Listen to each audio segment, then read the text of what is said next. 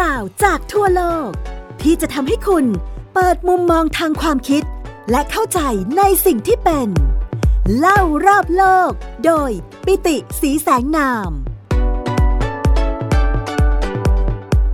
สวัสดีครับ คุณผู้ฟังที่รักทุกท่านต้อนรับสู่รายการเล่ารอบโลก โดยผมปิติสีแสงนามทางไทย PBS Podcast นะครับ วันนี้เรื่องราวของเรากำลังจะมาถึงตอนที่เข้มข้นนะครับ เพราะมหาสงครามกำลังจะเกิดขึ้น แน่นอนครับในโลกความเป็นจริงเรากำลังพูดถึงมหาสงครามนะครับความขัดแย้งระหว่างรัสเซียนะครับกับพันธมิตรนาโต้ที่นำโดยสหรัฐอเมริกานะครับโดยรัสเซียได้เปิดฉากลุกลานเข้าไปแล้วในยูเครนนะครับแต่ว่าในพอดแคสต์ของเรานะครับเรากำลังพูดถึงมหากาบรามายณะซึ่งมหากาบรามายณะกันนี้นะครับก็จะเป็น กันที่รองสุดท้ายแล้วนะครับ กันนี้มีความสำคัญอย่างยิ่งกันนี้ชื่อว่ายุทธกัน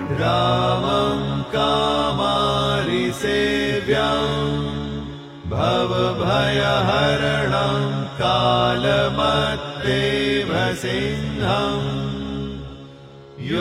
กินรัมญานกัมยังกุณนิธิมจิตัม निर्गुणं निर्विकारम् माया ซึ่งยุทธการเนี่ยก็เป็นกันที่พูดถึงมหาสงครามนะครับระหว่างทีมของพระรามนะครับแห่งมหานครอโยธยานะครับกับทีมของรากสดที่ชื่อว่าราวนานะครับซึ่งก็เป็นเจ้าเมืองลงกานะครับหรือว่าลังกาปุระ ยุทธการเนี่ยถือว่าเป็นการที่มีความสำคัญที่สุดนะครับ เพราะฉะนั้นเมื่อเป็นการที่มีความสำคัญที่สุด ผมก็จะต้องขอนำเอางานชิ้นสำคัญ ซึ่งถือว่าเป็นเพชรน้ำเอกของวรรณคดีไทยนะครับของประวัติศาสตร์ไทยด้วยนะครับ นั่นก็คือพระราชนิพนธ์ของพระบาทสมเด็จ พระรามาธิบดีศรีสินมหาวชิราวุธ พระมงกุฎเกล้าเจ้าอยู่หัวนะครับหรือว่าล้นเกล้ารัชกาลที่ 6 ผู้ประสาทจุฬาลงกรณ์มหาวิทยาลัย ท่านเคยพระราชนิพนธ์นะครับ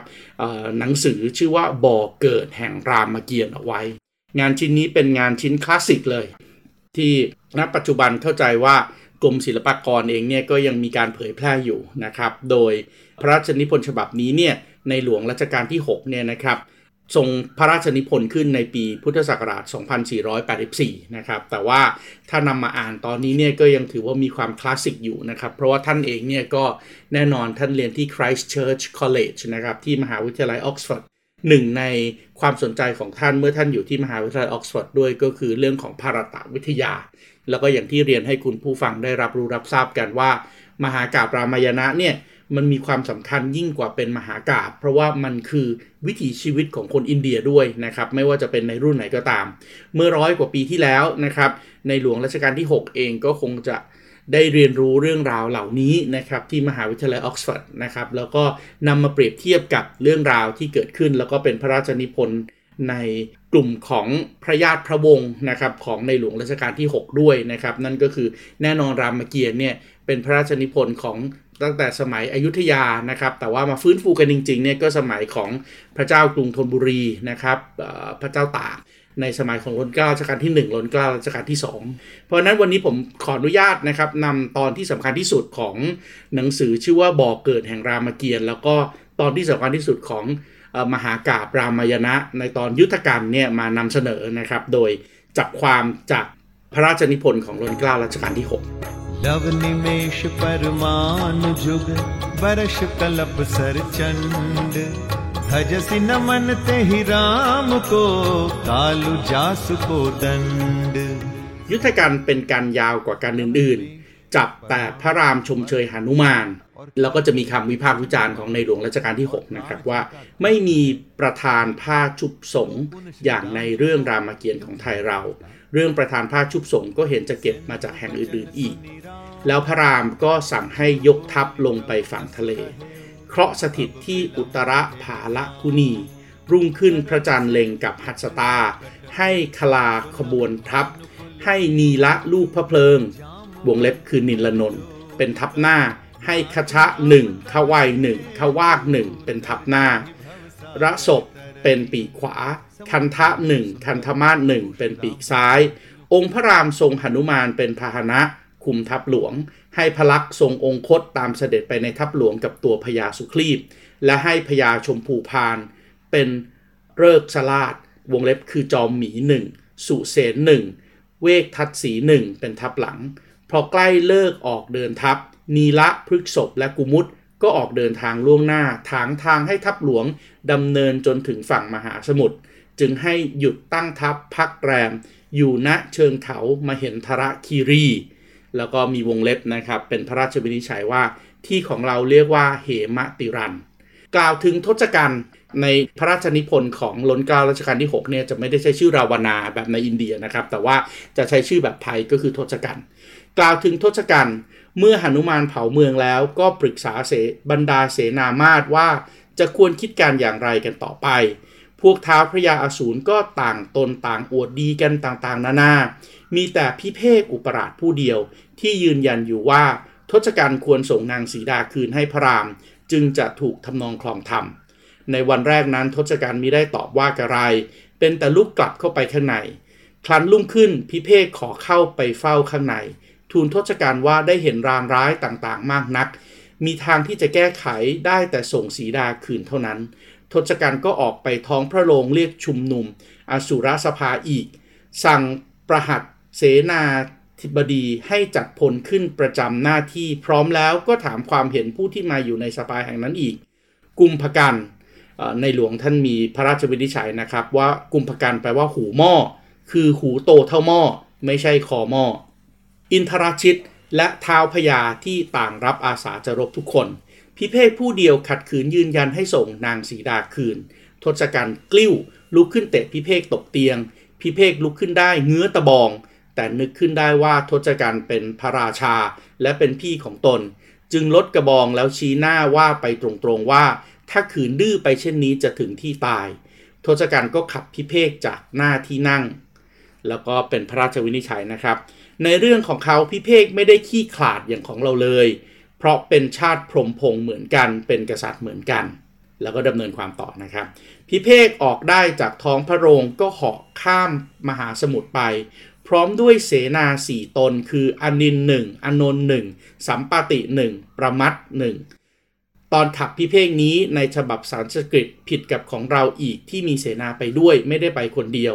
อีกประการหนึ่งในเรื่องนี้ไม่มีกล่าวถึงไปลาลูกเมีย แต่ในบทละครก็ต้องเติมเข้าไปอยู่เองเพื่อให้หน่าสงสาร ส่วนชื่อเมียและบุตรีของพิเภกนั้น ของเราไม่ตรงกับของเขาเลย คือคือนางมเหสีเราชื่อตรีชดา ที่ถูกควรเป็นสรมา นางธิดานั้นค้นพบในพจนานุกรมโมเนียวิลเลียมส์ โมเนียวิลเลียมส์ว่าชื่อนันทาของเราจะไปได้เบญจกายมาอย่างไรก็หาทราบไม่ อันนี้ก็เป็นการรีเสิร์ชนะครับ โดยในหลวงรัชกาลที่ 6 นะครับ ว่ารามายณะกับรามเกียรติเนี่ยมีส่วนเหมือนหรือส่วนแตกต่างอย่างไรนะครับฝ่ายสุครีพเห็นพิเภกมาก็ซักไซถามจนได้ความ แล้วจึงไปทูลพระราม พระรามตรัสหารือเหล่าวานอน ต่างตนก็ไม่เห็นด้วยในการที่จะรับพิเภกไว้ แต่หนุมานเห็นควรให้รับไว้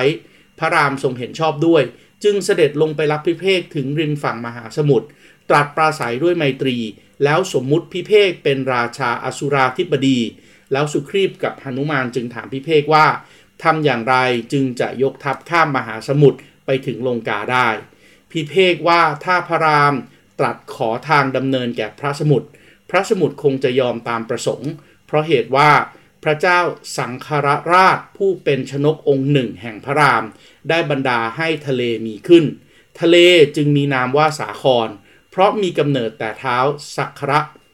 ดังได้เล่าไว้ในพาลคันข้างต้นแล้วพาลกันข้างต้นแล้ว สุครีบและหนุมานจึงนำความไปทูล พระรามก็เห็นชอบด้วย จึงเสด็จไปยังฝั่งสาคร เพื่อตั้งพลีกรรม ขอทางดำเนินข้ามลงกา ฝ่ายสันทูลผู้คอยเหตุ เห็นพลวานอนยกถึงฝั่งทะเล ก็รีบนำความแจ้งแก่ทศกัณฐ์ทศกัณฐ์จึงให้เสนาชื่อสุกะไปหาสุครีบ เพื่อสื่อสารว่ากล่าวโดยดีให้สุครีบยกทัพกลับไปเสียยังเมืองกีสกิน สุกะก็จำแรงแปลงกายเป็นนกเหยี่ยวบินไปหาสุครีบและสื่อสารตามคำสั่ง สุครีบไม่ยอมฟัง และพวกวานอนก็พากันโกรธ จับสุกะได้ทุบตีและถอนขนปีกหาง สุกะมีความเจ็บก็ร้องให้พระรามช่วย พระรามตัดห้ามพวกวานอนมิให้ทำร้ายอีกต่อไป แต่ให้กุมตัวไว้จนกว่าจะได้ข้ามแดนไปถึงลงกา แล้วพระรามก็เข้าพิธีต่อไปอีก 3 วัน ไม่เห็นพระสมุดขึ้นมาหรือตอบประการใด พระรามก็กลิ้ว จึงจับสอนพรหมมาศขึ้นพาดสายจับแผลงไปเพื่อผลานทะเลให้แห้ง พระสมุดมีความกลัวก็ขึ้นมา พร้อมด้วยพระแม่คงคา พระสินธุ และบริวารอื่นๆ พระสมุดทูลขอโทษ พระรามก็โปรดประทานโทษให้ พระสมุดจึงทูลว่าที่จะแหวกทางเป็นถนนให้พลเดินไปนั้นไม่ได้ เพราะผิดธรรมดาโลก แต่ถ้าพระรามจะโปรดให้ทหารจองถนนข้ามทะเลไป พระสมุดจะช่วยปรามคลื่น และห้ามสัตว์น้ำมิให้รบกวนทหารในขณะที่จองถนน ส่วนผู้ที่เป็นนายช่างอำนวยการจองถนนได้นั้น พระสมุดว่ามีอยู่ในกองทัพหลวงแล้ว คือพญาวานอนชื่อนนท์ลูกพระวิศวกรรมเทพศิลปี วานอนตัวนี้ในฉบับรามเกียรติ์ไทยเรียกว่านิลพัทและกล่าวว่าเป็นลูกพระการ พระสมุดทูลความอันนี้แล้ว ก็ทูลลากลับลงไปยังที่อยู่ พระรามจึงตรัสสั่งให้พญานนท์เป็นผู้อำนวยการจองถนนพญานนท์ก็เป็นนายงานจัดการจองถนนข้ามทะเล กว้าง10โยชน์ ราว 100 โยชน์แล้วเสร็จใน 5 วัน พระรามจึงตรัสสั่งให้กรีธาทัพข้ามไปพญาพิเภกกับเสนายักษ์ทั้ง 4 เป็นผู้นำทัพ พระรามทรงหนุมาน พระลักษ์ทรงองคต ครั้นถึงฟากลงกาแล้วก็พักพลอยู่ณที่อันบริบูรณ์ด้วยมูละพลาหารและน้ำจืดใสสนิท แล้วก็ในหลวงท่านมีพระราชวินิจฉัยต่อนะครับ ผู้อ่านคงจะสังเกตเห็นได้ว่าตอนจองถนนนี้ขาดเรื่องราวสำคัญอันมีในรามเกียรติ์ของเรา และเป็นตอนที่โขนชอบเล่นถึง 3 เรื่อง กล่าวคือ 1. เรื่องเบญจกายจำแรงเป็นสีดาลอยมา ซึ่งตามภาษาโขนเรียกว่าชุดนางลอย 2. เรื่องหนุมานกับนิลพัทวิวาทกัน 3. เรื่องหนุมานและนางสุวรรณมัจฉาซึ่งทั้ง 3 นี้ไม่มีในรามายณฉบับสันสกฤต แต่เหตุใดจึงมีอยู่ในรามเกียรติ์ฉบับไทยนั้น ข้าพเจ้าจะได้อธิบายต่อไปข้างหน้า ในที่นี้จะขอดำเนินเรื่องตามที่มาในรามายณฉบับสันสกฤตต่อไป อันนี้ถือว่าเป็นพระราชวินิจฉัยที่น่าสนใจมากนะครับ เพราะว่าจริง ๆ แล้วเนี่ย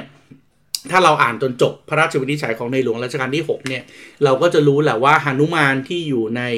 ต้นฉบับสันสกฤตเนี่ยนะครับเป็นหนุมานที่ถือพรหมจรรย์นะครับเป็นหนุมานที่สุขุมคำพีรภาพ เป็นหนุมานที่มีจิตใจพักดีต่อพระรามและนางสีดาเท่านั้นนะครับเพราะฉะนั้นเเรื่องของการที่จะไปชวัดเฉวียนนะครับ แล้วก็มีเมียพูดภาษาง่ายๆ ก็คือมีเมียไปทั่วเหมือนอย่างในกรณีหนุมานของไทยเนี่ยที่ไปได้กับนางสุวรรณมัจฉา แล้วก็เกิดลูกออกมาเป็นหนุมานตัวเล็กที่มีหางเป็นปลานะครับ ก็ ก็ไม่ได้มีอยู่ในต้นฉบับของรามเกียรติ์นะครับ หรือว่าการทะเลาะกับนิลพัทเนี่ยก็ไม่มีนะครับ เช่นเดียวกับชุดนางลอยนะครับ เพราะว่านางเบญจกายเนี่ยในเรื่องของอินเดียเนี่ยพิเภกเองก็ไม่ได้มีลูกเมียชื่อเบญจกายด้วยซ้ำนะครับ เพราะฉะนั้นตรงนี้ก็เลยไม่ได้มีอยู่ในเวอร์ชั่นที่เป็นเวอร์ชั่นของอินเดียนิสาจานิกปิจาริยุอนิอายจหาโกสลาธนี राम कृपा कर चितवा सबहि भय विगत श्रम बानर तबहि उहाँ दसानन सचिव จริงๆ แล้วเรื่องที่น่าสนใจแล้วก็อาจจะขออนุญาตหยิบยกขึ้นมานะครับ เป็นเรื่องที่เราควรจะต้องรับรู้รับทราบกันด้วยนะครับ เพราะว่าช่วงนี้เองนะครับจากสถานการณ์บ้านเมืองเนี่ยก็มีการพูดถึงพระสาครเยอะ เวลามีอุบัติภัยทางน้ำเนี่ยเราก็ต้องไป ขอโทษขอโพยนะครับ ไปขอขมานะครับ เพื่อที่จะให้พระสมุดเนี่ยนะครับช่วยโดนบันดาลให้เป็นไปอย่างที่เราต้องการนะครับ อย่างเช่น อุบัติเหตุที่เกิดขึ้นในประเทศไทยในช่วงไม่กี่วันมานี้ก็มีการขอขมาพระสมุดนะครับ เพื่อที่จะให้ช่วยเปิดทาง แล้วก็ช่วยตามหาคลี่คลายคดีทั้งหลายนะครับ เพราะฉะนั้นก่อนที่จะดำเนินเรื่องยุทธการต่อนะครับ ผมจะขออนุญาตเล่าถึงตำนานของพระสมุดให้ทุกๆท่านได้รับรู้รับทราบกันก่อนครับ กำลังฟัง เล่ารอบโลก โดย ปิติสีแสงนาม ทางไทย PBS Podcast เมื่อเหตุการณ์บ้านเมืองตอนนี้เราคงจะต้องขอความช่วยเหลือจากพระสาครหรือว่าพระสมุทรนะครับที่ดูแลทองน้ำเยอะนะครับ อยากจะให้ช่วยคลี่คลายประเด็นต่างๆ ที่เป็นประเด็นฉงนในเหตุการณ์ที่เป็นฮอตอิชชูในประเทศไทยนะครับ เพราะฉะนั้นก็ ตอนนี้ก็เลยจะขออนุญาตขยายความนะครับเล่าถึงที่มานะครับของคำว่าสาครนะครับเท้าสักครราช แล้วก็กำเนิดพระสาครให้คุณผู้ฟังได้รับรู้รับทราบกันนะครับ ซึ่งผมเอาเนื้อหาตอนนี้ก็มาจากการพระราชวินิจฉัยนะครับ แล้วก็พระราชติพลของล้นเกล้ารัชกาลที่6นะครับซึ่งล้นเกล้ารัชกาลที่ 6 เองเนี่ย ได้ขยายความตัวละครแล้วก็ที่มาของตัวละครเป็นจำนวนมากนะครับ ไว้ในพาลกันหรือว่ากันที่ 1 ของรามายณะนะครับ ในหนังสือชื่อว่าบอกเกิดแห่งรามเกียรตินะครับ ซึ่งเนื้อหาตอนนี้เนี่ยถือว่าเป็นเรื่องที่น่าสนใจมากนะครับ ใครที่สนใจวรรณคดี ใครที่สนใจที่มาที่ไปของเทพปกรณำต่างๆ ในจักรวาลอินเดียเนี่ยพระราชนิพนธ์บอกเกิดแห่งรามเกียรติเนี่ยอธิบายความตอนนี้ไว้ได้ดีมากนะครับ เพราะฉะนั้นผมขออนุญาตนำเอา เรื่องของเท้าสักครราชและกำเนิดพระสาคร เทพแห่งท้องน้ำเนี่ยนะครับมาเล่าให้ฟังนะครับ โดยอาจจะมีการขยายความแทรกจากที่ในหลวงรัชกาลที่ 6 ได้นำเสนอไว้ด้วยนะครับ เรื่องเท้าสักครราชและกำเนิดพระสาครเท้าสักครราชเป็นกษัตริย์สุริยวงศ์ครองนครศรีอยุธยา ก่อนพระรามขึ้นไปหลายชั่วคน มีมเหสีชื่อเกษินีหนึ่งอีกนางหนึ่งชื่อนางสุมดีนะครับ ลูกพระอริระสัทธเมมี และพระคินีพยาครุฑแต่ว่าปัญหาก็คือในเรื่องนะครับเท้าสักคารราชเนี่ยไม่มีโอรสครับ จริงๆ อันนี้ก็ถือว่าเป็นคล้ายๆ DNA นะครับของวงของอโยธยาในเรื่องรามายณะเลยนะครับ ไม่ว่าจะเป็นใครก็ตามเนี่ยส่วนใหญ่ไม่ค่อยมีโอรสครับ พ่อของพระรามก็ไม่มีโอรสเช่นเดียวกันนะครับ เพราะฉะนั้นเมื่อไม่มีโอรสต้องทำยังไงล่ะเท้าสักระจึงไปบำเพ็ญตบะอยู่ในสำนักของพระพฤคุมุนีประชาบดี พักพฤคุมีความเมตตาจึงให้พรว่า ให้มเหสีองค์หนึ่ง มีโอรสองค์เดียว แต่กุมารนนั้นให้เป็นผู้ดำรงวงศกุล ส่วนอีกองค์หนึ่งนั้นให้มีโอรสหกหมื่นแล้วแต่นางใดจะเลือกอย่างใด นางเกษินีเลือกมีโอรสองค์เดียว แต่ให้เป็นผู้ดำรงวงศกุล นางสุมาดีขอมีโอรสหกหมื่นองค์กำเนิดโอรสและนัดดาเท้าสักระ เมื่อนางเกษินีมีโอรสองค์หนึ่งชื่อ อาสะมันชะ นางสุมาดีทรงครันจนครบ แล้วกำเนิดประสูติเป็นน้ำเต้า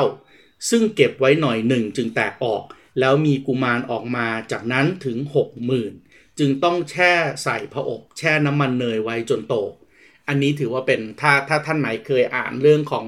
รามายณะเนี่ยนะครับ ในมหากาบรามายณะ แล้วก็ในมหากาบอีกเรื่องหนึ่งซึ่งเป็นเรื่องยิ่งใหญ่ของอินเดียด้วยก็คือมหากาบมหาภารตะ พี่น้องเการบเองนะครับ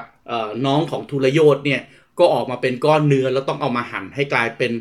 เด็กทั้งร้อยตน แล้วก็ใส่พระอบแช่น้ำมันเนยเก็บไว้เหมือนกันนะครับ อันนี้เป็นเทคโนโลยีอินเดียสมัยโบราณนะครับ ไม่ว่าจะเป็นเรื่องรามายณะ หรือว่าเรื่องมหากามหาภารตะ ใครที่มีลูกเยอะๆ เป็นพันเป็นหมื่นองค์เนี่ยก็ใช้วิธีนี้หมด ฝ่ายพระอสมันชะก็คือลูกของสุริยวงศ์นะครับกับ ลูกของสักรราชนะครับกับนางเกษินีที่ขอมีโอรสองค์เดียวเนี่ยนะครับ ชื่อว่าพระอสมันชะเนี่ยนะครับประพฤติเกกะพระบิดาต้องเนรเทศจากพระนคร แต่ก่อนที่จะถูกเนรเทศนั้น พระอสมัญญะก็มีพระโอรสองค์หนึ่งแล้ว ชื่อว่าพระอังสุมาน ซึ่งตั้งอยู่ในศีลในธรรม พระอัยกาหรือว่าท้าวสักครราชเนี่ยจึงตั้งให้เป็นเยาวราช พิธีอัศวเมธของท้าวสักคระ ท้าวสักระตั้งพิธีอัศวเมธที่ระหว่างเขาหิมพานและเขาวินไทย พระอินทร์จำแรงเป็นรากสดมาลักม้าสำคัญไป คือเวลาทำพิธีอัศวเมธเนี่ยเขาจะใช้ม้าบูชายันครับ โดยการเอาม้าเนี่ยให้วิ่งไปก่อนเป็นเวลาหนึ่งปี ม้าไปที่เมืองไหนก็จะยกกองทัพตามไป แล้วถ้าเกิดว่าเมืองนั้นสวามิภักดิ์ก็มาเป็นประเทศจราชถ้าเมืองนั้นไม่สวามิภักดิ์ก็ทำสงครามยึดเมืองนั้น เพื่อเป็นการแสดงแสนยานุภาพ จนม้าวิ่งครบหนึ่งปี ได้ดินแดนแค่ไหนก็ได้แค่นั้นแล้วก็เชือดม้าทิ้งเป็นการบูชายันนะครับ เพราะฉะนั้นถ้าอยู่ดีๆม้าถูกขโมยไปเนี่ยอันนี้เรื่องใหญ่ท้าวสักระจึงใช้ให้โอรสทั้ง 60,000 ไปเที่ยวค้นหาม้าคืนมาให้จงได้ กุมาร 60,000 ก็เที่ยวหาม้า ขุดพื้นแผ่นดินไปกว่า 60,000 โยชน์และลึกลงไปทุกทีทุกทีทุกที เทวดาและสัตว์ทั้งหลายพากันกลัว ไปทูลฟ้องพระพรหมมา พระพรหมมาตรัสให้ไปเฝ้าพระนารายณ์เพื่อทูลวอนให้ช่วย ฝ่ายกุมารหกหมื่นค้นหาม้าไม่พบ กลับไปทูลพระบิดา พระบิดาก็สั่งให้ไปหาให้จงได้ กุมารทั้งหกหมื่นก็ขุดดินไปอีก ในที่สุดจึงไปพบพระนารายณ์ซึ่งอวตารเป็นพระกบิน กับลายเห็นมาอยู่ใกล้ๆ กุมารหกหมื่นก็ถือเครื่องมือตรงเข้าไปที่จะประหาร แต่พระกบินแผลงอิทธิฤทธิ์เป็นไฟไหม้กุมารตายหมดทั้งหกหมื่น ท้าวสักระเห็นโอรสหายไปนาน จึงใช้ให้พระอังสุมานไปตามอา จนพบอังคารของอากองอยู่ จะหาน้ำรถก็ไม่มี อันนี้ก็คือพิธีอาบน้ำศพนะครับ เพราะว่าอาทั้ง 60,000 ตายไปแล้วหลังจากที่ขุดหลุมยักษ์ไว้เสร็จนะครับ จึงเที่ยวไปจนพบพญาคุดพญาคุดปลอบพระอังสุมานและอธิบายว่า อาทั้ง 60,000 นั้นได้ตายด้วยฤทธิ์ของพระกบิน จะรดด้วยน้ำสามัญก็หาควรไม่ ควรให้ใช้ พระคงคา น้ำจากพระคงคา จึงจะล้างบาปได้หมดและได้ไปสู่สวรรค์ อันนี้ก็เป็นความเชื่อตามคติอินเดียนะครับ ต้องใช้น้ำจากแม่น้ำคงคาถึงจะพาไปสู่สวรรค์ได้ พระอังสุมานจึงนำม้ากลับไปถวายเท้าสักการะ และทูลความตามที่พญาสุบันได้กล่าวมาแต่เท้าสักระไม่แลเห็นทางที่จะให้น้ำพระคงคามาถึงอังคารแห่งโอรสทั้งหกหมื่นนั้นได้ ในหลวงรัชกาลที่ 6 ขยายความไว้นะครับว่าในเวลานั้นพระคงคามีอยู่แต่ในสวรรค์ยังไม่ได้ลงมาสู่โลกมนุษย์ เพราะฉะนั้นก็ต้องมีการไปเชิญพระคงคาลงมาจากสวรรค์ครับ เมื่อเท้าสักระล่วงลับไปแล้ว เท้าอังสุมานขึ้นทรงราช จนพระทีลิปะผู้เป็นโอรสเจริญวัยพอสมควรนะครับ เพราะฉะนั้นตอนนี้ก็ถึง generation ที่ 3 แล้วนะครับสัคระมีลูกชื่อว่าอาสมันชะอาสมันชะมีลูกเป็น generation ที่ที่ 3 ชื่อว่าอังสุมาน ตอนนี้อังสุมานขึ้นครองราชครับ และอังสุมานมีลูกเป็น generation ที่ 4 ชื่อว่าพระทีลิปะ ท้าวอังสุมานจึงเวนราชสมบัติให้ท้าวทีลิปะครองต่อไป ท้าวอังสุมานทรงออกผนวชบำเพ็ญตบะ เพื่อเชิญพระคงคาลงมาจากสวรรค์เห็นไหมฮะอันนี้ก็ตาม วงจรชีวิตในศาสนาพราหมณ์นะครับ พอถึงรุ่นที่เป็นวัยชราวัยทองแล้วเนี่ยศาสนาพราหมณ์ก็บอกว่าให้เอาทรัพย์สมบัติเนี่ยเวนให้ลูกซะแล้วตัวเองก็ออกบวชศึกษาธรรมะตามแบบของพราหมณ์ฮินดูนะครับ เพราะฉะนั้นตอนนี้เท้าอังสุมานของเรานะครับ ซึ่งก็เป็นฮีโร่มาตั้งแต่ต้นนะครับ อยู่ในศีลในธรรมก็ทรงออกผนวดบำเพ็ญตบะเพื่อเชิญพระคงคาลงมาจากสวรรค์ แต่ก็ไม่สำเร็จจนสิ้นพระชน เท้าทีลิปะ ซึ่งตอนนี้ก็โตขึ้นแล้วนะครับ จึงเวนราชสมบัติให้กับ อันนี้ก็จะเป็นรุ่นที่ 5 นะครับเท้าพาคิรสผู้เป็นโอรสต่อไป แล้วทรงบำเพ็ญเชิญพระคงคาต่อไปตามรอยพระราชบิดาจนสิ้นพระชน เช่นเดียวกันครับท้าพาคิรสก็วงจรเดิมนะครับ DNA นี้ไม่มีโอรสจึงมอบพระนครให้อมาต์มนตรีรักษาไว้ แล้วไปบำเพ็ญเชิญพระคงคาต่อไป จนพระพรหมมาทรงเมตตาจึงเสด็จลงมาตรัสว่า จะขอพรอย่างไรจะประทานให้ทุกอย่างท้าวพาคิระราชฤาษีจึงทูลขอให้พระคงคาลงมาล้างอังคารพระสาครกุมารทั้งหกหมื่นและขอโอรสด้วย พระพรหมมาก็โปรดประทานพรตามปรารถนา แต่ตรัสเตือนว่าต้องทูลวอนพระอิศวรให้ช่วยรับคงคาไว้เมื่อจะลงจากสวรรค์ เพราะมิฉะนั้นโลกจะพินาศล่มจมถล่ม เมื่อพระพรหมมาตัดเช่นนั้นแล้ว เท้าพระคีรสก็ดำเพ็ญตบะต่อไปอีก จนพระอิศวรโปรด จึงรับว่าจะช่วยรับคงคาไว้ ครั้นถึงเวลาที่แม่พระคงคาจะลงจากสวรรค์ พระอิศวรก็รับไว้ด้วยพระเกศาจึงทรงพระนามว่าคงคาทร จำได้ไหมครับ เวลาเราเห็นภาพพระอิศวรเนี่ยหรือว่าพระศิวะเนี่ยที่มวยผมของพระศิวะก็จะมีสายน้ำของพระแม่คงคาอยู่นะครับ พระคงคาเข้าไปหลายวนอยู่ในระหว่างพระเกศาจนท้าพระคีรสไปทูลขอให้ปล่อย พระอิศวรจึงปล่อยพระคงคาให้ไหลไปทางสะวินทุ พระคงคาแยกออกเป็นเจ็ดสาย ไหลไปทางบูรพาทิศสามสาย กับแม่น้ำสุภจักสุหนึ่งแม่น้ำสีดาหนึ่งและแม่น้ำสินธุหนึ่งรวมสามสายไปทางประจิมทิศ จำได้ไหมครับ ประจิมทิศคือแม่น้ำสินธุ หรือแม่น้ำอินดุส ที่มาทางด้านบูรพาทิศหรือทางตะวันออกเป็น 3 สายก็คือ อย่างที่ผมเคยเล่าไปใช่ไหมครับ ยมุนาคงคา แล้วก็แม่น้ำพรหมบุตรนะครับ เพราะนั้นจริงแล้วเวลาเขาเล่าตำนานของอินเดียเนี่ยมันจะสอดคล้องกับภูมิศาสตร์ตลอดนะครับ ส่วนสายกลางคือที่เรียกว่าลำพระคงคามหานาทีนั้น ไหลาตามรอยรถที่นั่งของเท้าพระกีรถไป เมื่อผ่านไปแห่งใดฤาษีชีพรามและประชาชนก็พากันยินดี ได้อาบน้ำพระคงคาแล้วก็ชำระบาปได้สิ้น ทั้งเทวดาซึ่งได้มีบาปต้องจุติลงมาในมนุษยโลกนี้ เมื่อได้อาบน้ำพระคงคาก็ได้กลับคืนสู่สวรรค์ท้าวพระคิรถก็นำพระคงคาไหลไปจนผ่านมณฑลพิธีของพระชนะหูดาบท ทั่วมณฑลพิธีนั้น พระดาบทขัดใจจึงอ้าปากคืนพระคงคาเข้าไว้ จนเทวดาต้องช่วยกันอ้อนวอน พระดาบทจึงยอมให้ไหลออกมาทางหู แต่นั้นมาพระคงคาจึงได้นามว่าชาฮวี ซึ่งสมมุติเป็นบุตรีของพระชนะหุดและพระคงคาก็ไหลตามรอยรถของเท้าพระคีรถต่อไป จนไปถึงที่ซึ่งพระอังคารของพระสาครกุมากองอยู่ พอน้ำพระคงคาถึงอังคารนั้นแล้ว บรรดาพระสาครกุมารทั้ง 60,000 องค์ก็ได้ขึ้นสู่สวรรค์ ตอนนั้นมาพระคงคาจึงได้นามว่าพระคิรถีซึ่งแปลว่าเกิดขึ้นแก่พระคิรถนะครับ พร้อมเท้าพระคิรถเป็นผู้เชิญลงมา และหลุมใหญ่ซึ่งเท้าจำได้ไหมครับว่าโอรสทั้ง 6 0,000เนี่ยไปขุดหลุมใหญ่เอาไว้ถูกต้องไหมครับ หลุมใหญ่นั้นเมื่อน้ำพระคงคาได้ไหลลงมาเต็มที่แล้ว จึงได้นามว่าสาคร หรือว่าตามชื่อของพ่อต้นท่าต้นธรรมเลยนะครับสักคารราชแต่นั้นมา เพราะฉะนั้นเราก็จะเห็นแล้วแหละว่าจริงๆแล้วกำเนิดของมหาสมุทรอินเดียเนี่ยตามความเชื่อของคนอินเดียเกิดขึ้นจาก โอรสทั้ง 60,000นะครับของเท้าสักคารราชนะครับที่ไปขุดไว้แล้วก็สาครที่ไหลลงมาจากภูเขาหิมาลัย ผ่านทางแม่น้ำเนี่ยก็ลงไปแล้วก็ท่วมเต็มทั้งมหาสมุทรจริงๆตัวนี้เป็นวิทยาศาสตร์มากเลยนะครับ ว่าน้ำแข็งที่ละลายไหลเป็นแม่น้ำตามทิศทางต่างๆ แล้วก็ไหลลงสู่มหาสมุทรสำหรับวันนี้ก็คงจะเข้าใจแล้วนะครับ ว่าเรื่องของพรรคสักคารราชและที่มาของคำว่า สาคร แล้วก็มหาสมุทรอินเดียตามความเชื่อของชาวอินเดียเนี่ยมันเกิดขึ้นมาได้ยังไง สำหรับวันนี้พอดแคสต์ตอนนี้หมดเวลาลงแล้วครับพบกันใหม่ในตอนหน้า ผมปิติศรีสายนามขอลาไปก่อน สวัสดีครับ ติดตามรับฟังรายการ เล่ารอบโลก ได้ทางเว็บไซต์และแอปพลิเคชันไทย PBS Podcast และติดตามความเคลื่อนไหวรายการได้ที่ สื่อสังคมออนไลน์ไทย PBS Podcast ทั้ง Facebook, Instagram, YouTube และ Twitter